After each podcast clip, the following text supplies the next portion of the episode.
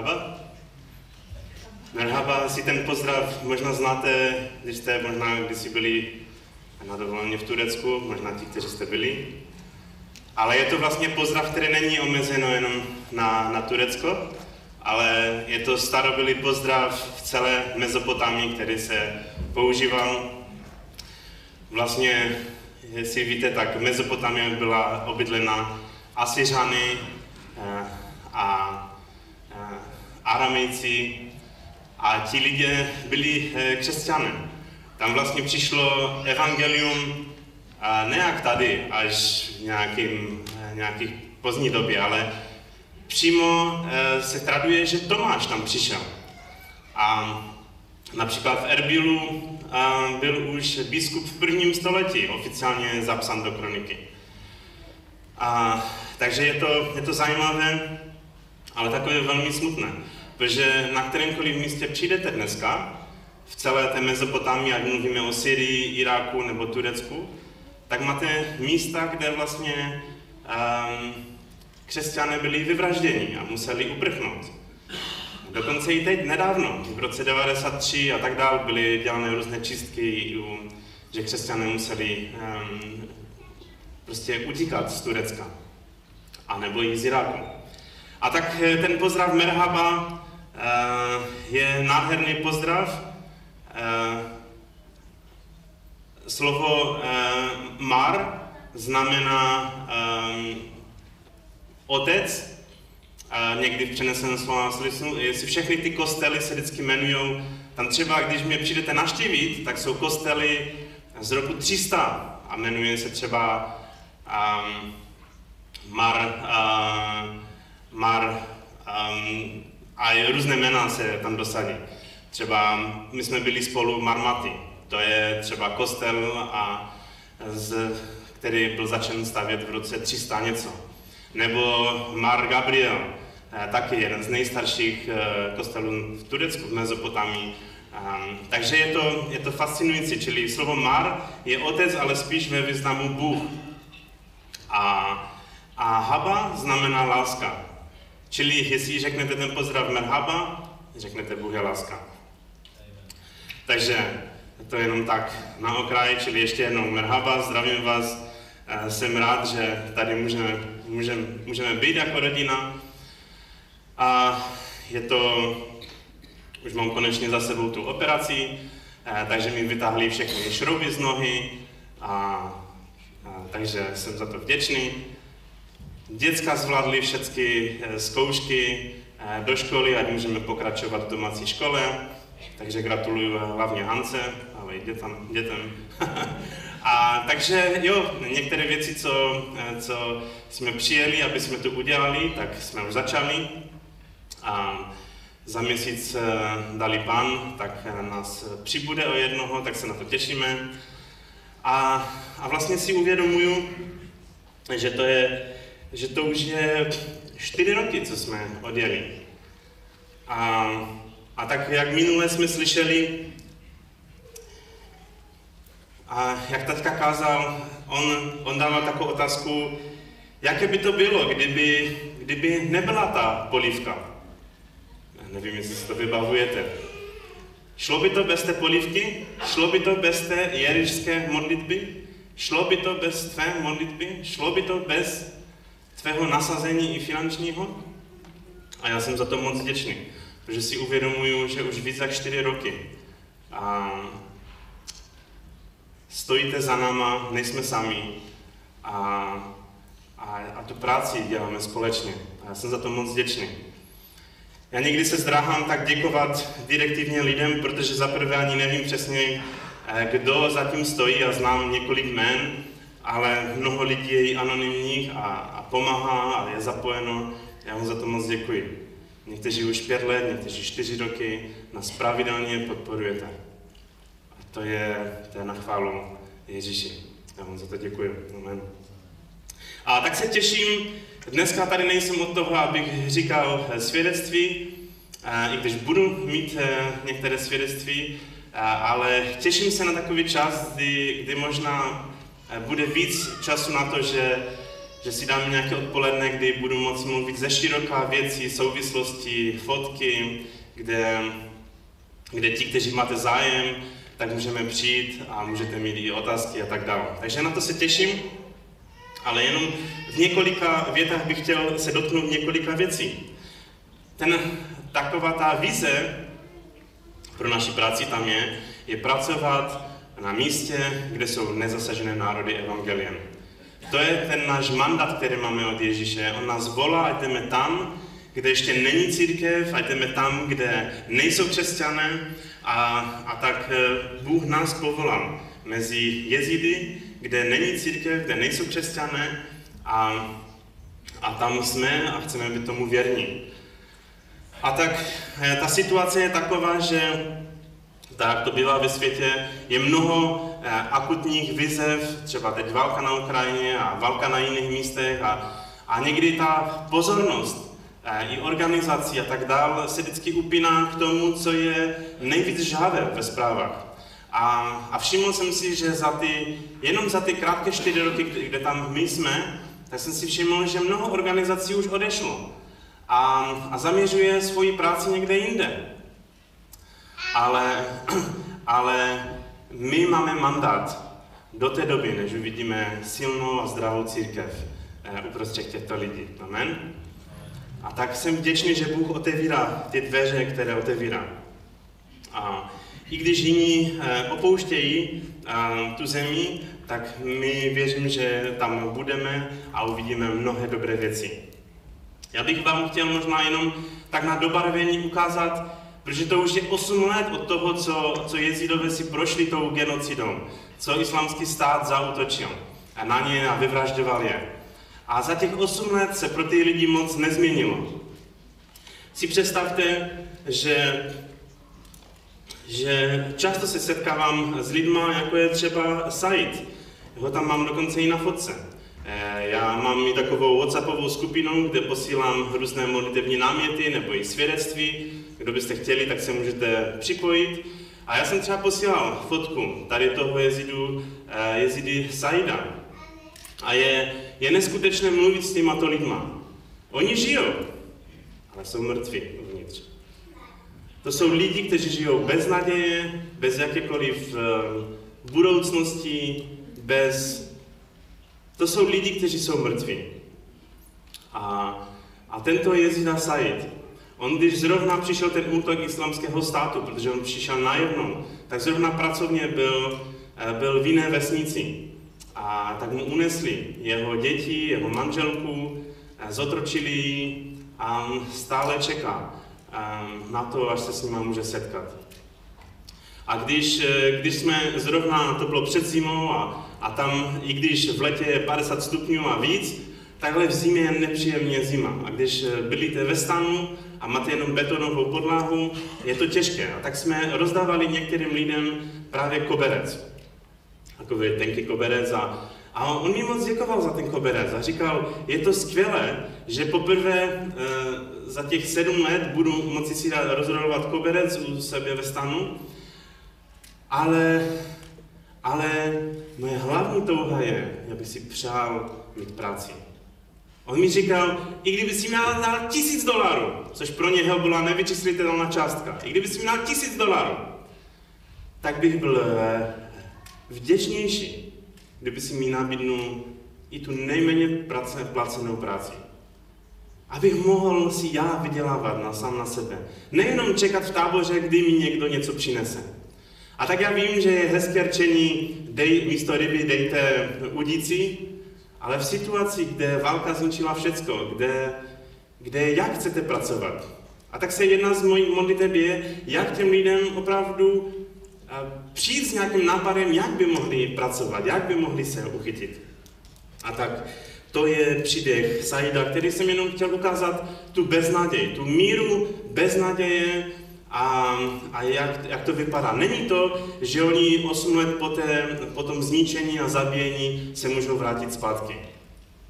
Si představte, že ti odvážnější, kteří i do té situace se vracejí zpátky do Sinjaru, tak eh, tam stále probíhají boje mezi, tam je minimálně 8 různých eh, milicí, kteří bojují mezi sebou.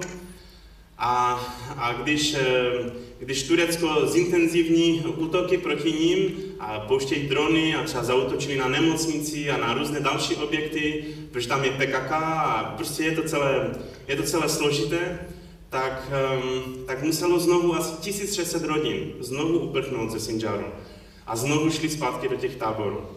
A je to taková bezvýchodisková situace, velmi těžká. Například, eh, když si dáme tu další fotku, tak jsem psal i v časopise Nehemie. Věřím, že čtete Nehemia Info, kde se snažím někdy dát nějaký update, eh, co, co se děje. Ale tady toho um, Jezidy Mersina mi je velmi líto, že velmi schopný člověk, byl to, je to zedník, který stavil kdysi domy. A jak byl vyhnány eh, z, z, ze Sinjaru, tak, tak je tady v tom táboře. A oni každé leto vidí znova a znova a znova, co se děje. Vždycky několik um, těch stánů vzplane a zhoří. Dokonce si si pamatujete dva roky tomu, když, eh, když jedna třetina celého tábora, kde je asi 30 tisíc lidí, tak eh, zhořel. A ti lidi tam bydlí a ví, že když začne požár, tak mají jenom pár vteřin. Průměrný stán hoří asi 30 vteřin. Máte na to, ať, ať utečete. A on, on jelikož je zemník, tak přišel za úřady a řekl, dovolte mi zbořit ten můj stán a já si vlastnoručně postavím ne na větším pozemku. Tak, jak byl ten stán, na tom pozemku si postavím a prostě eh, beto celky, hodím tam něco přes střechu. Můžu to udělat? Tak dostal zakázáno, že nesmí. Protože samozřejmě to není jejich pozemek. A jestli už postaví zděnou věc, tak to už pak by bylo komplikované. Já rozumím i jednu, i druhou stranu. Zamítli mu to úřady a několik měsíců na to zrovna jeho stan spolu s dalšíma dvěma zhořel. A jeho dcera, která měla sedm let, byla v tom stanu a uhořela a zemřela. A mi přijde strašně smutné a, a, a takové těžké v tom, že ta malá dcera, ta sedmiletá holčička, nezažila nic jiného za celý svůj život, než bydlet v tom táboře. Pro ní to je normální život. Ona se narodila do toho tábora, tam máme někde i fotku, jak vypadají ty tábory. Stány a hliněné prostě cesty. Ona se, prostě tam má všechny své kámoše, tam má všechny své známé, tam má školu, tam má všecko. A ta mladá dívka nezažila nic jiného, než se narodit i zemřít na tom místě. Tak ehm, mě to trhá srdcem. Samozřejmě můžeme takovým lidem pomoct, aspoň v těch nejzákladnějších potřebách, ale my se modlíme, kež nám Bůh nás uschopní opravdu jim pomoct, třeba se vrátit, získat práci a, a aby si mohli obnovit svoje domy a tak dále a tak dále. Ale jak budeme eh, spolu mluvit o té situaci mezi jezidy a tak dále, tak můžeme o tom mluvit eh, víc. Ale dneska jedna z částí toho kázání je i o tom, je mít soucit. Čili jedna ta věc je, ten náš mandát je sloužit mezi nezasaženými národy evangeliem. A druhý ten čas mandátu je projevovat soucit. A když si dáte do vyhledavače soucit, v Biblii, tak budete opravdu překvapeni, kolik se mluví o soucitu. A jak soucit je úplně ta základní část našeho života. Já jsem byl třeba i dotčený tím um, e, vidět tam místní křesťany, kteří sami prošli pronásledováním. Třeba ten sbor, e, ve kterém jsme v takovém partnerství tam v Erbilu, to jsou většina těch lidí, uteklo před válkou, uteklo před pronásledováním, uteklo před islamským státem třeba z Mosulu nebo i ze Syrie a teď tam je. Jsou jako uprchlíci. A vidět je modlit se za Ukrajinu. Víte co? Když sami zažijete věci, tak pak máte větší asi soucit. A ten pastor za mnou přišel a řekl, my chceme udělat sbírku právě na tu situaci, co je v Ukrajině. Já jsem říkal, jak můžete dělat sbírku, že sami máte potřeby? Ne, ne, ne, to tam prostě, to je milé od vás gesto. Ale on to nemyslel jenom nějakou řečnickou takovou milou věc. Oni mezi těma lidma že sami jsou uprchlíci, sami utekli před válkou, tak udělali sbírku a nazbírali nějakých 38 tisíc korun, které jsme mohli použít na Ukrajinu. A, a mě se to dotýká, protože to je něco nádherného. Um, někdy se modlíme takovou modlitbou, Ježíši, děkuji ti, že válka tady není. Ale mě, mě se zdá, že možná lepší modlitba je, Ježíši, děkuji ti, že můžeme pomoct těm lidem, že nás uschopňuješ, že nám dáváš soucit, abychom těm lidem mohli pomoct. A tak soucit je něco, co je náš mandát mezi jezidy a tam v Iraku.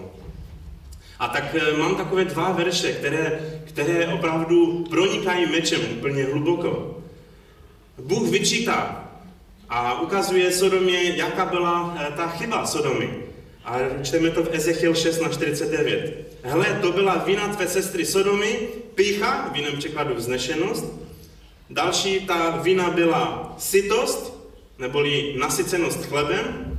A pak tam je a klidné pohodlí, neboli jiný překladek utěšená bezstarostnost, které užívala se svými dcerami, aniž pomohla chudým a ubohým. Naopak, chovali se povyšeně a jednali přede mnou ohávně a proto jsem je odstranil. To je prostě rekapitulace, jak viděl Bůh problém Sodomy. Že to byli lidi, kteří byli pyšní, měli dostatek a soucit měli na bodě mrazu. Pro mě to je šokující. Ale soucit je součást našeho života. Pokud jsme blízko Ježíši, naše srdce je soucitné. Dokonce i když čteme o slavném králi Nabukadnezarovi. Já vím, že zítra začíná příměstský tábor, doufám, že něco nevykecám, ale jedna taková postava tam bude Nebukadnezar, veliký král Babylonu. A, a víte, čím ho Bůh potrestal? On ho vyhnal z království, on ho vyhnal z trůnu. Proč? Víte někdo proč? Protože nepomáhal chudým. Můžeme si přečíst Daniel 4.24. Pro krále celého světa Nabukadnezar naprav své hříchy spravedlnosti a svou vinu laskavosti k trpícím. Čili Bůh ho trestá a vyčítá mu utrápy chudých, neboli že nemá soucit. Velikého krále Nebukadnezara Bůh trestá za to, že nemá soucit. A chová se chudým, jak se chová. Dobrá zpráva je, že Bůh má metr i na takové veliko krále, jak je Nebukadnezar. On má metr i na ty jiné krále, kteří se možná tváří jak Nebukadnezar dneska. Sedí si ve svém trůnu někde v Moskvě a myslí si, že je neodstranitelný. Ale Bůh může tak udělat. A jak Nebukadnezar běhá jak zvěř po lese. Bůh má různé metody. Ale my bychom si měli dávat pozor, Ať soucit je součást našeho života. Protože pokud nemáme soucit, tak jsme jak Nebukadnezar, jsme jak Putin, jsme jak další lidé a jsme na špatné cestě. A tak to byl jenom takový, taková věc, kterou jsem měl na srdci a tak dneska bych chtěl um, přijít s takovým kázáním a dřív, než eh, se do toho pustím a dřív, než přečteme si ten text hlavní, tak bych chtěla, abyste se otočili na svého souseda a řekli mu, víš, že jsi milovan Ježíšem? Já vím, že také americké, ale řekněte to. Řekněte svému sousedovi, víš, že jsi milován Ježíšem? Víte co? Protože když budu mluvit o tom slovu, když budu mluvit o té pasáži, tak často si to myslíme, jo, jo, to je pasáž tam pro toho člověka, a pro tam toho člověka, ale často uděláme, že to není pro nás. A tak proto ještě nechci prozradit, o čem budu kázat, ale často to je, když se mluví tady o té pasaži, tak máme na mysli všechny jiné, ale ne sebe. A tak dneska to kázání je pro mě a je pro všechny vás. Ano? To si tak jenom na začátek si tak si to ujasněme. Um, protože opravdu ta pasáž, o které budu mluvit, buď se snažíme a, to ostří té pasáže rozmělnit, anebo se snažíme to přehodit na někoho jiného. A tak se mi líbí když Mark Twain řekl, a, a možná měl zrovna na mysli tady tu pasáž. On řekl, Mark Twain, a, netrápí mě ty části Bible, kterým nerozumím, ale ty části, kterým rozumím. Uděláme lépe, když přiznáme, že jsme příliš slabí na to, abychom nasledovali Ježíše podle jeho podmínek, než když se budeme snažit najít mezery tam, kde nám umožní pokračovat v naší samolivosti. Prostě Mark Twain to řekl hezky. Mě netrápí to, čemu nerozumím, mě trápí to, čemu rozumím. A mám problém, abych tomu dostal.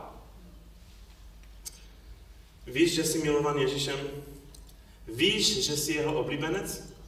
Jo, i ty, i ty jsi jeho oblíbenec a on tě miluje. Ale to přináší s sebou určitá specifika a rizika, ale o tom budeme mluvit za chvilku. Pokud si myslíte, že budu mluvit možná o Janovi jako o, o Ježíšovém oblíbenci, tak ne. Máte nějaké další nápady? Pokud si myslíte, že třeba budu mluvit o, o Lazarovi, protože on jsem tak sebe sám identifikoval. Když on poslal, poslal pomoc eh, Ježíšovi, tak on se nepodepsal Lazar.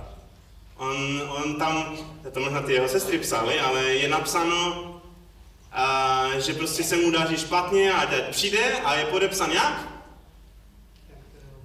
Ten, kterého miluješ. To je podpis. To je podpis. Ale ani o tom nebudeme mluvit. Budeme mluvit o jiném člověku, kterého Ježíš miloval. Je to, um, je to dvojí příběh o dvou různých skupinách lidí, které Ježíš miloval a jsou jeho oblíbenci. A je to natolik důležitý příběh, že vystupuje jako dvojpříběh ve všech třech synoptických evangelích. Vždycky je pospolu, jako možná jedna perikopa.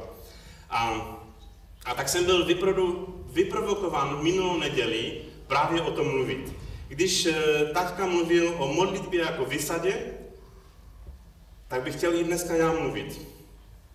O věcech, které jsou vysada a nejsou povinnost. Když minulou neděli taťka mluvil o vyslyšených modlitbách, jako nejlepší reklamě na modlitbu, tak i dneska bych chtěl zmínit několik vyslyšených modlitev. Když minulé taťka mluvil o pozbuzovat se svědectvími. I dneska bych chtěl říct několik svědectví, když se dívám, že ten čas letí tak rychle, že nevím, jestli to stihnu.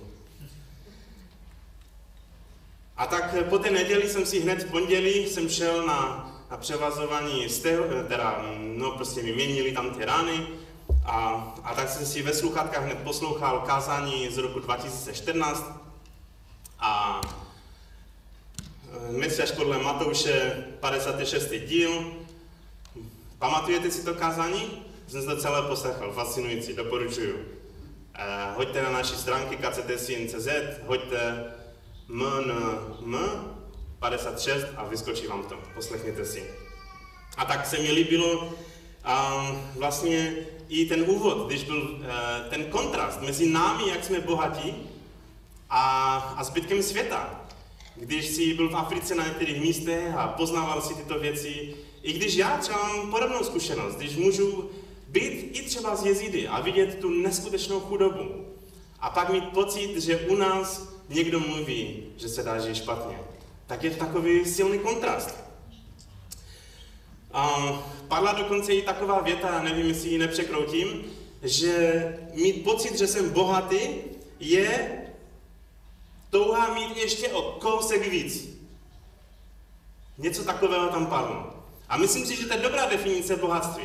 Protože ať jsi bohatý, jak chceš, tak vždycky máš pocit, že ještě trošku víc by bylo lepší. ještě trošku lepší auto by bylo lepší.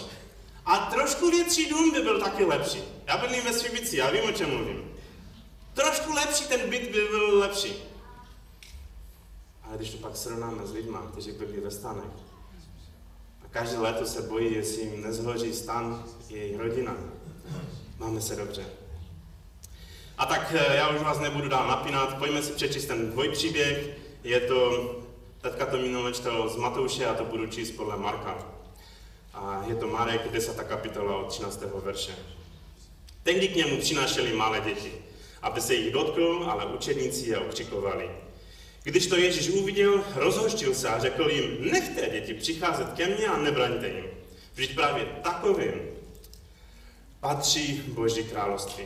Amen. Říkám vám, že kdokoliv nepřijme Boží království jako dítě, nikdy do něj nevejde. Potom je bral do náručí a vkladal na něj ruce a žehnal jim. Když se znovu vydal na cestu, doběhl je jeden muž, poklekl před ním a ptal se ho. Dobrý mistře, co mám udělat, abych se stal dědicem věčného života? Proč mě nazýváš dobrým, opačil se Ježíš. Nikdo není dobrý, jen jediný. Bůh. Přikázání znáš. Necizolož, nezabíjej, nekrát, nelží, nepo, ne, nepodváděj, ctí svého otce i matku. Mistře, odpověděl, to všechno jsem dodržoval od malička. Ježíš se na něj zadíval, zamiloval si ho a řekl mu, schází ti jen jedno. Jdi, prodej všecko, co máš, rozdej to chudým a budeš mít poklad v nebi. Pojď a následuj mě. Ta slova ho ale zarmoutila. A tak smutně odešel. Měl totiž mnoho majetku. Ježíš se ohlédl a řekl svým učedníkům, je nesnadno, jak nesnadno vejdou do Božího království ti, kdo mají bohatství. Učedníci byli z jeho slov ohromeni. Ježíš jim tehdy zopakoval, synáčkové, jak těžké je vejít do Božího království. To spíše projde velbou uchem jehly, než boháč do Božího království. V naprostom ohromení se jeden druhého ptali, kdo tedy může být spasen? Ježíš se na ně podíval a řekl, u lidí je to nemožné, ale u Boha je možné. U Boha je možné všecko. Podívej se, ozval se Petr. My jsme pro tebe opustili všechno a šli jsme za tebou. Ježíš odpověděl, amen, říkám vám, že není nikdo, kdo by opustil dům, nebo bratry, nebo sestry, nebo otce, nebo matku, nebo děti, nebo pole, kvůli mě a kvůli evangelium a nepřijal by nyní v tomto čase stokrát tolik domů, bratrů, sester a matek a dětí a poli s pronásledováním a v nadcházejícím věku věčný život. Mnozí pak budou posled... mnozí první pak budou poslední a poslední první. Amen. Ježíši, pomoz nám dneska i s tím, s tím, s tou pasáží, s tím příběhem. A to je živý příběh pro nás. A ty se nás dotýkáš.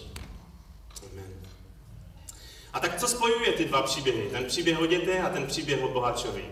Při, spojuje to to, že oba dva témata jsou, jak vejít do království Božího. A děti rádi a bez podmínek využijí příležitost.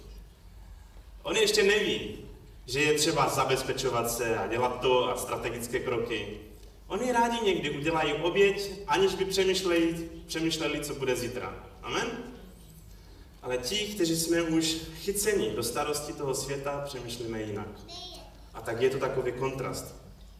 Tam mě fascinovalo právě, a že Bůh miluje děti.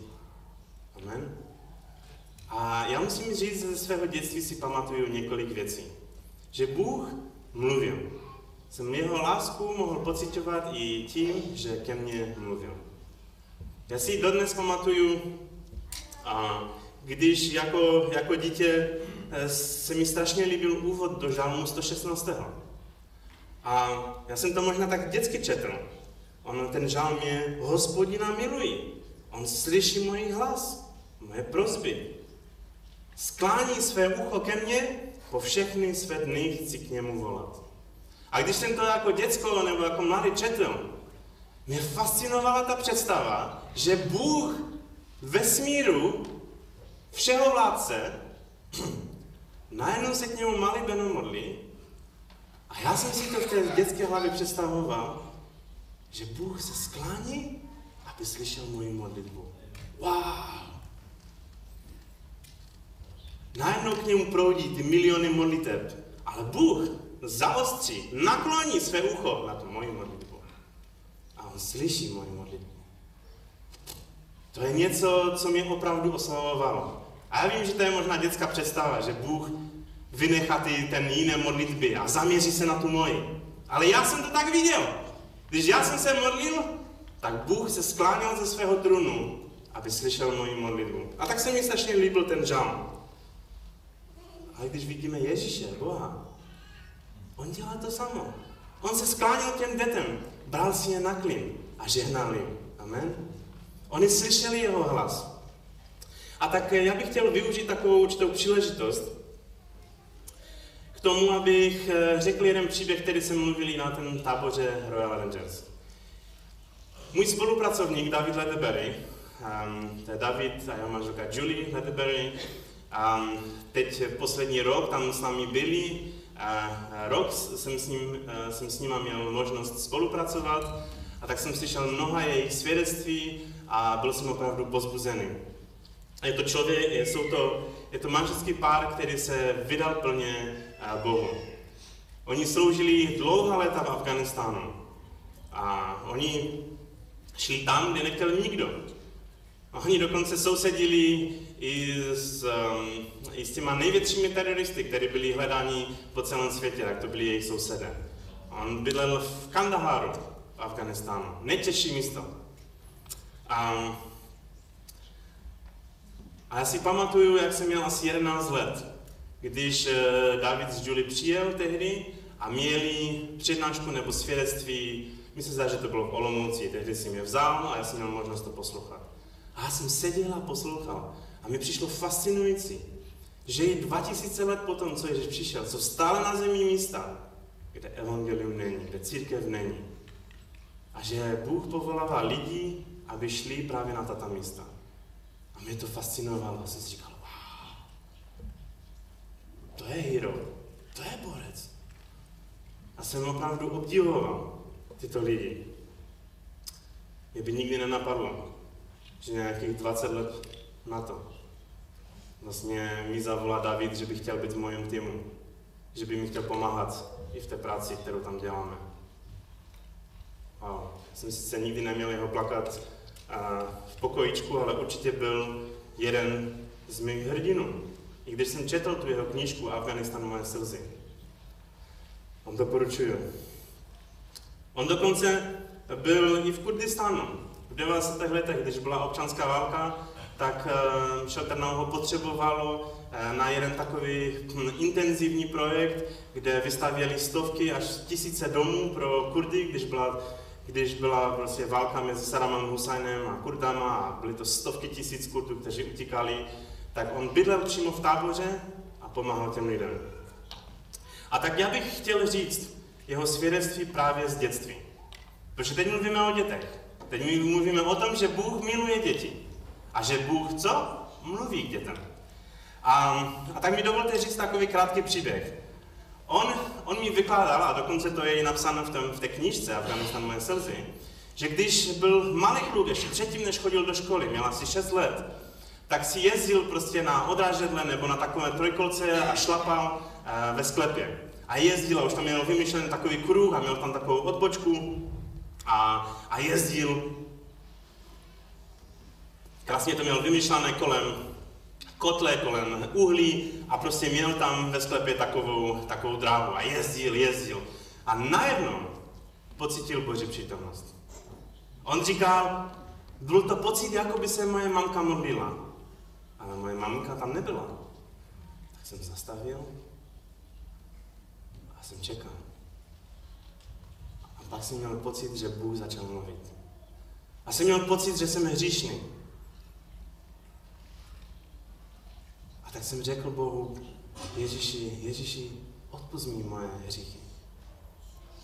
A tak tam byl nějakou dobu a prožíval tu přítomnost s Ježíšem. A pak vyběhnul nahoru a řekl, mami, mami, já jsem byl teď s Ježíšem. A maminka trošku možná překvapená, říkala, tak řekni mi, co se dělo. A je všechno povykládal o tom, jak se Ježíš s ním setkal. Ježíš miluje děti a Ježíš mluví k dětem. On dokonce sklání svoje ucho k dětem. Amen. A tak několik měsíců na to nastoupil do školy, byl v první třídě, v září, a tak se už těšil na Vánoce. Překvapilo, že už u nástupu do školy se těší na Vánoce, a už se těšil na první první Vánoce ve škole a tak se těšil na, na celou tu slávu, na dárečky a přemýšlel, co asi dostane jako dáreček. A, a představte si, že dostal mnoho dárečků. dostal eh, karty s kovbojema, obrázky a dostal několik věcí. Ale dostal určitý velký dárek. To byl jeho sen. Bylo to velké auto, kabriolet, které bylo natahovací, bylo celokovové, žádné plastové. Dokonce v, v zrcadkách mělo opravdové zrcadla, že ten člověk se mohl vidět. A byl neskutečně nadšený z toho dárku. Měl pocit, že to je to jeho, to je ten top dárek, to je ten sen. A tak ho e, přijala, tak se už nemohl dočkat, jak přijde zpátky do školy a jak všem bude povídat o svém dárečku. A učitelka ho překvapila a předběhla ho trošku v tom a řekl, tak děti, řekněme si, co jste dostali na Vánoce jako dáre, dárečky. A on se už hlásil a chtěl první to říct, ale učitelka řekla, vezmeme to po pořadě. A tak, a tak začala. Několik dětí řeklo, co dostalo a pak byl na řadě Albert. Albert byl takový kluk, který vždycky chodil a měl trošku takové oblečení neúplně nejčistší. A, David říkal, že měl i špinavé uši. A tak byl zvědavý, co on dostal. A ten kluk byl ticho. A učitelka se ho zeptala po druhé, tak co jsi dostal, Alberte? A on zvednul tušku a řekl, tady ty tušky.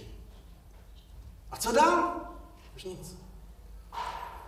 David řekl, mě to sklam, mě to, mě to vzalo celou tu moji radost, co jsem měl, jak se já budu sdílet o tom super autu, co jsem dostal.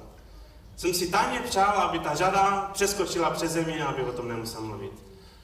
A šel domů a když ležel v posteli, tak David říkal, že se modlil a říkal, Ježíši, co s tím Albertem uděláš?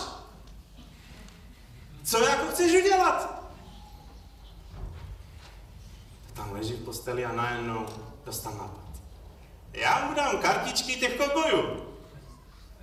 A tak tam leží tak dál slyší Ježíš hlas.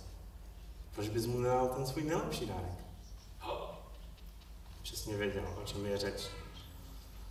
A tak ještě tu noc vylezl a mluvil se svojí maminkou. Ježíš mi řekl, že by měl to své autičko, ten můj sen, to moje všecko, dát Albertovi. Tak se tak dohodli, příští den ho krásně zabalil do krabice zelené a šel do školy. Měl takové chvění a čekal, až, až to dá Albertovi. A když to dával Albertovi, ten Albert tomu nemohl uvěřit. Až to měl pevně ve svých rukou, tak teprve řekl díky. On tomu nemohl uvěřit. A když to uviděla učitelka, řekla, děti, děti, co tam se děje? A když viděla, jaký dárek mu dává, řekl, no to tak nemůžeš, to si musíš domluvit s maminkou. A on řekl, ale já to mám domluvené, já to mám dovolené. A mu to dal. Když ten den šel domů, David a uviděl na autobusové zastávce Alberta, jak září a má to autičko v rukou, tak říkal David, že ho na, najednou naplnila taková radost, která se nedá popsat. Ho naplnila taková překypující radost, kterou se nedá popsat. Byla to ta nejhlubší radost, kterou měl. A tehdy říkal, zjistil jsem něco zvláštního. Že obdarovat někoho může být. Může nás učinit šťastnějším, než dostat. Amen. A tak se děko, tak děkoval Ježíši, děkuji ti. Já vím, že Albert je šťastný. Tak to je svědectví Davida Ledebedyho, který, které jsme spolu mohli spolupracovat rok. A jsem vděčný, že, že takové okamžiky, určitých rozhodnutí přijdou a nejsou, to není jediný okamžik, ale Bůh nám dá takové příležitosti zareagovat a odpovědět na jeho volání. Amen? Ježíš miluje. Pojďme se podívat, pojďme se podívat na ještě jednou na ten příběh um, toho mladého boháče, který přišel k Ježíši. Ježíše přinašeli malé děti, nemluvňata, ale učetníci je prostě karali a Ježíš se na ně rozhořčil. A říkal, nebraňte jim přijít ke mně, neboť takových patří království nebeské. A všichni byli v šoku a byli překvapení a možná byl překvapený ten mladík A tak přiskočil k Ježíši a tak přistoupil. On vlastně padl na kolena před Ježíšem, padá mu k nohám, sklání se a říkal mu ten mladík, co já mám udělat, abych se dostal do Božího království? Možná byl pozbuzen, jak jednoduše to je pro děti, tak možná čekal, já nevím, co čekal. Ale musíme si uvědomit, že to nebylo jenom tak někdo. To nebylo jenom tak, hej, tak počkej někdo. To byl jeden z předních mužů, je napsané. Byl to velice bohatý člověk, byl to velice úspěšný člověk.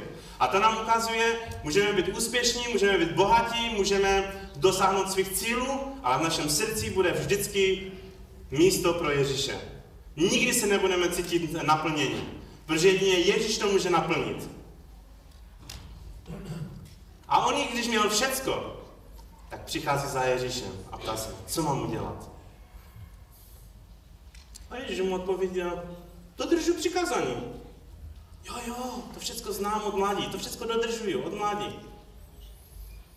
Co mi schází? Teď se mi to líbí.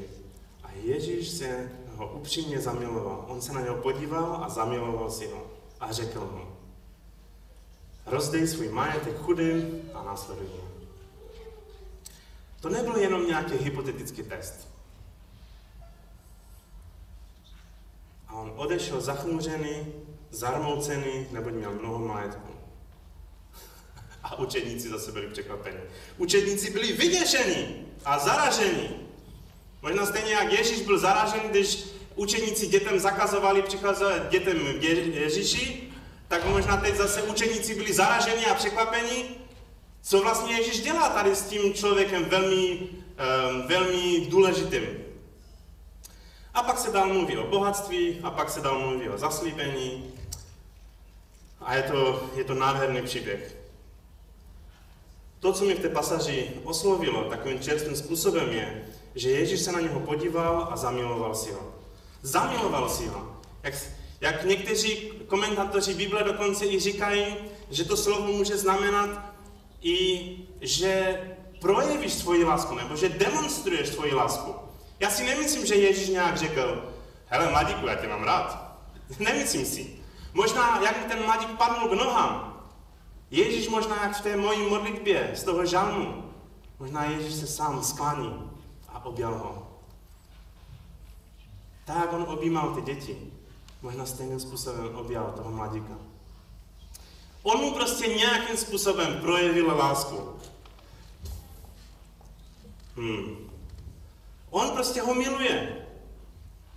To nebylo nějaký odpalkování boháče, kterým pohrdal. Ne, ne, ne. Já věřím, že to byla pozvání do hlubšího učenictví s ním. Někdy můžeš být celý život chodit do sboru a být věrný ve věcech.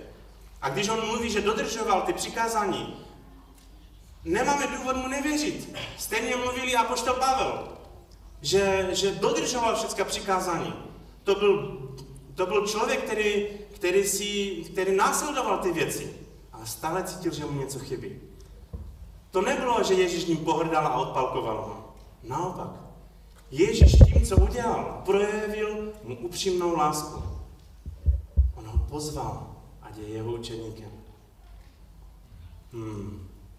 Ten nádherný obraz. A mi se to hodně líbí. Já vám chci říct, že je to vysada, když uslyšíte Boží hlas, když vás zve do hlubšího učednictví. Amen. Já vám to můžu říct i osobně, z té druhé strany. Kdybych se identifikoval jako ten mladý bohač. Já si pamatuju, když jsme jako rodina s Hankou, když jsme v obyvaku klečeli a modlili se. A oba dva jsme ve stejný moment pocítili to jeho volání. Polož všecko a následuj mě. A my jsme tehdy, jak jsme klečeli v obyvaku, tak jsme řekli ano. A Bůh nás povolal do Iráku, do Kurdistánu, ať sloužíme jezidům.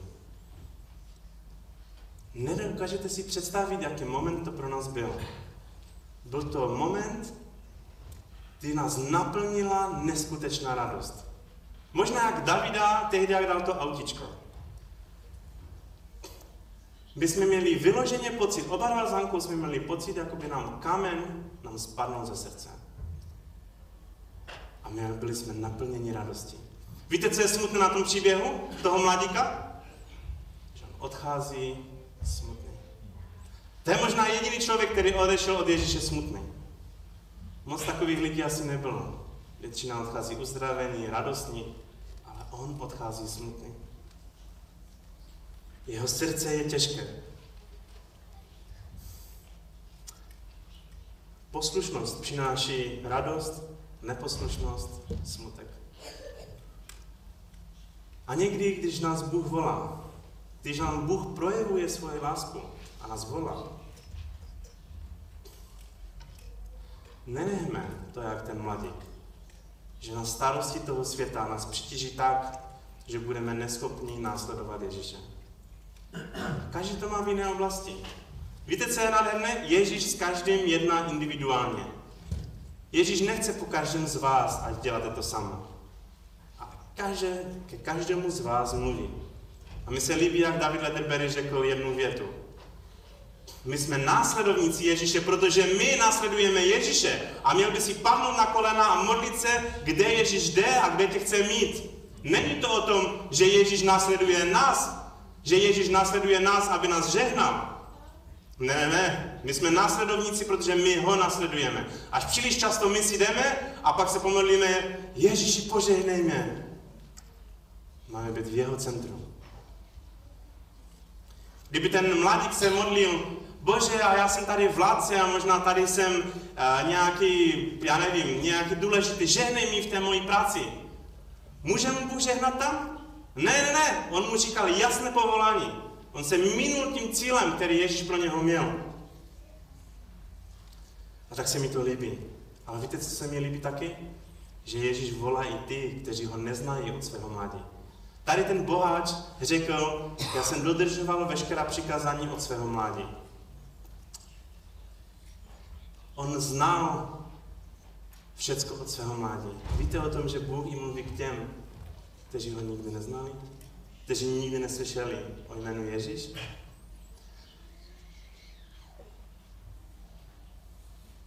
Dovolte mi v krátkosti říct dva příběhy. Jednou je o, o dívce, jezické dívce Peruin. A ona se jednou ptala, jak můžu uctívat Boha, kterého neznám. Že oni uctívají, můžeš tam dát tu fotku té brány s tím hadem, oni uctívají uh, různé, uh, různé bohy. Uh, jak můžu uctívat Boha, kterého neznám? To je v jejich největší takové svatyně jezické. Jak můžu uctívat někoho, koho neznám? A byla to dívka, která byla velmi otevřená. A jednou měla sen.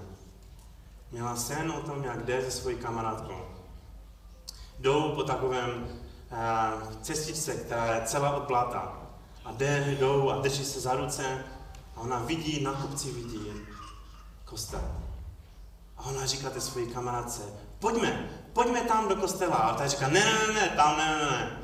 A tak dál kratčejí tu, tu, tu škaredou cestou plnou blata ale ona cítí tak silné povolání v tom snu, že se vytrhne té svojí kamarádce z ruky, odejde pryč té cesty a jde nahoru do toho kostela. Když vejde do toho kostela, do té církve, tak je naplněná radosti. A uvidí, jak lidé chválí Boha Bohu. Jak, jak lidé prostě chválí a vyvyšují Ježíše. A to byl její sen, který ji vedl k tomu, že dala svůj život Ježíši a nyní ho následuje. Nemá to lehké, protože její rodina ji pronásleduje. Není to lehké, protože je to velmi těžké jako pro tu kulturu, aby dívka odešla z něčeho. O tom ale můžu někdy jindy mluvit. Ale Bůh volá i takové lidi, aby položili úplně všecko. Ona možná i položí svůj život. Ona položí všecko, aby mohla následovat našeho Ježíše. Ona na to volání, pojď a následuj mě, zareagovala. Dejme si tam ještě tu druhou fotku té dívky, jak líba toho hada.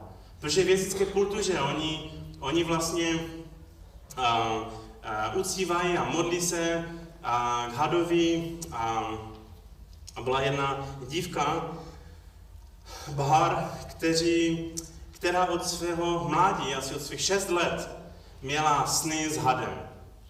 Akorát, že ty její sny s hadem byly takové, že ten had na ně útočil a byly to škaredé sny.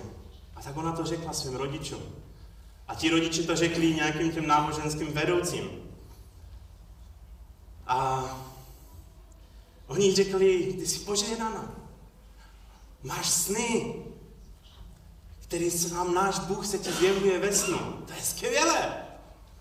Tak jí nijak nepomohli. A od 6 let až do svých nějakých 16 let měla ty škaredé sny. Kde každou noc chtěl ten hád sežrat.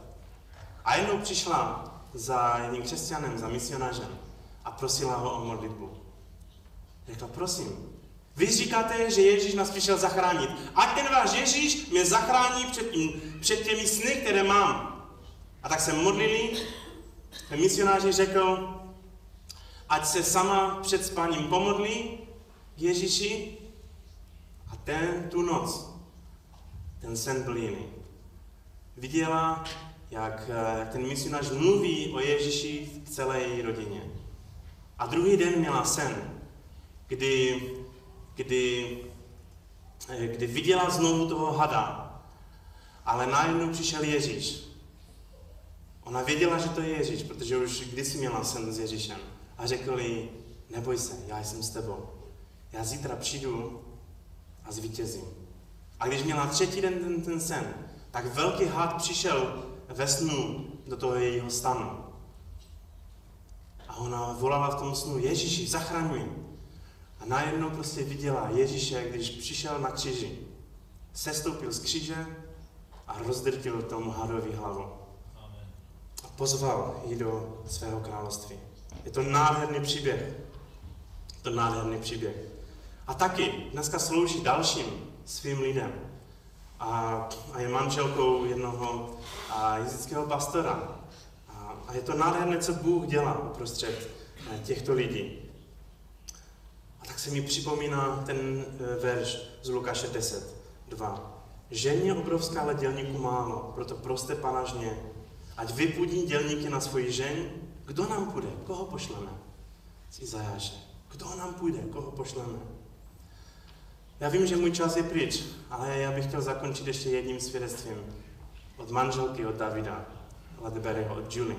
Já jsem, jsme se jednou ráno modlili. To je zrovna Julie, když sedí s dalšíma uprchlíkama.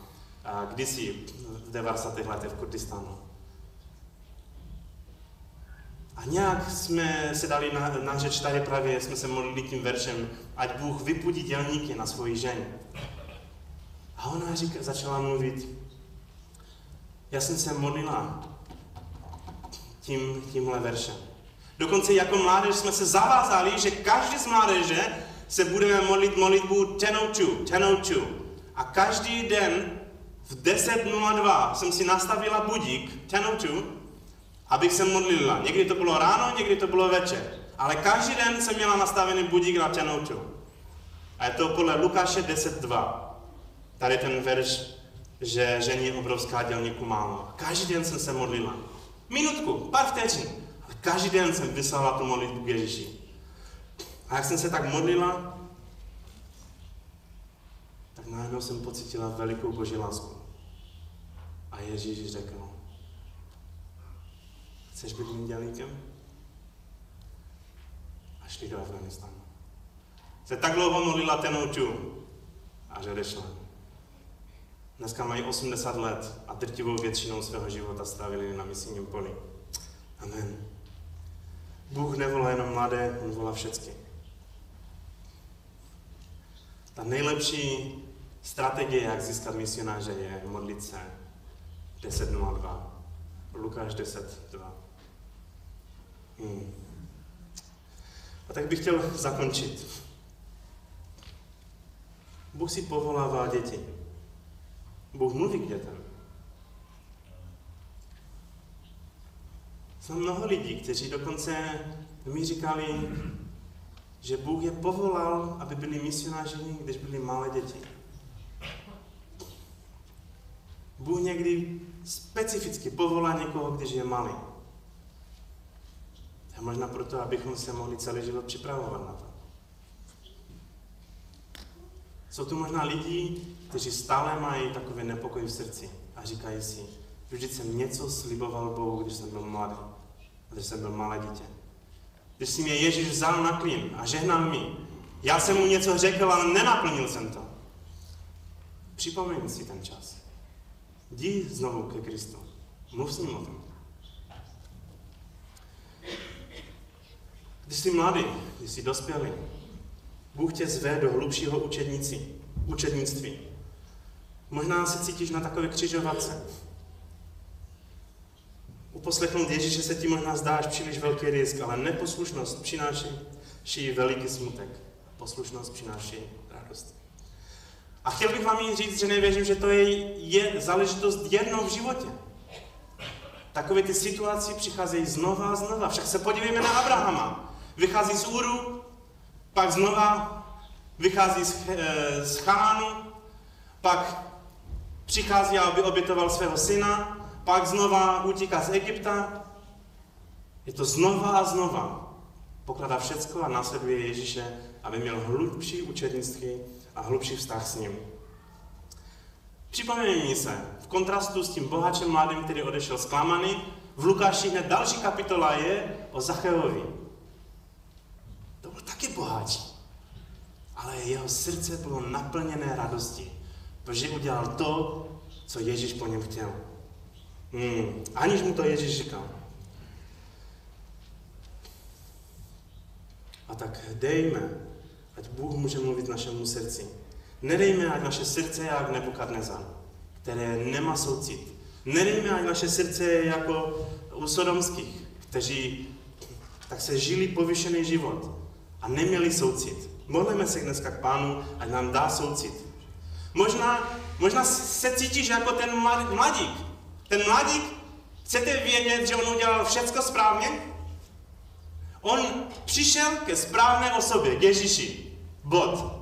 Správná věc, amen? Přišel k tomu správnému. On přišel ve správný čas, když byl mladý, když se ještě mohl připravit a udělat mnoho věcí. Další bod. Měl správný postoj, přišel a padl na kolena a klánil se před Ježíšem. Správně.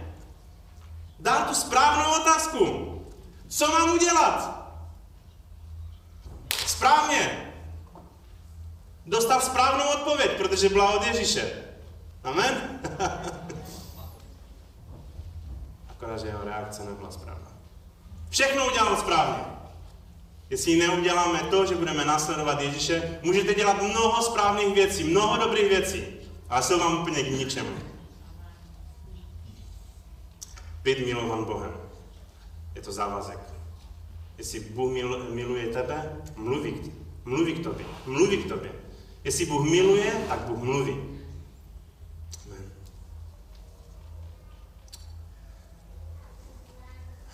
Skloňme své hlavy. Ježíši, já ti děkuji za to, že ty nás opravdu miluješ. Že ty k nám mluvíš. Není to o tom, že ty bys měl následovat nás, tak někdy to může i vypadat v našich životech. Ale že my chceme následovat tebe. Jestli dostaneme pozvání jít za tebou, není větší radosti, není větší vysady se vzdát všeho a jít za tebou tak nám pomoz jako sboru, pomoz nám jako jednotlivcům pravdu rozeznávat, kde nás vedeš. Pane, my se i dneska modlíme za jezidy, modlíme se i za Ukrajinu. Pane, já ti děkuji za to, že naše modlitba může být daleko akčnější než to, že děkuji ti, že z něco takového tady se neděje, ale že se můžeme modlit, povolávej nás. Jestli chceš, jsem k dispozici. Pane Ježíši, děkuji ti za to, že ty nám dáváš soucit k těmto lidem. A ty přesně víš, co máme udělat. Ty přesně víš, jaká naše odpověď má být. Děkuji ti za to, že když povoláváš, tak nás ji uschopňuješ. Děkuji ti, pane Ježíši. Děkuji ti. Děkuji ti speciálně i za děti, které tady jsou. Že ty k ním mluvíš. Je povolávej. Objímej je. Objímej je. Ukazuj jim věci, že se pak budou sdílet s rodiči, tak to budou tak silné prožitky, že nezbydou už nic jiného, než se za to modlit a přinášet to k tobě v modlitbách. Amen. Zůstavíme v modlitbě a i za ten národ jezidu. Těším se, jak budu moci vám říct daleko víc svědectví, co Bůh dělá. Zůstaneme v modlitbě a připomeňme si na věci, které nám Bůh ukazoval. A mějte požehnanou neděli a ještě jednou marhaba. Bůh je láska.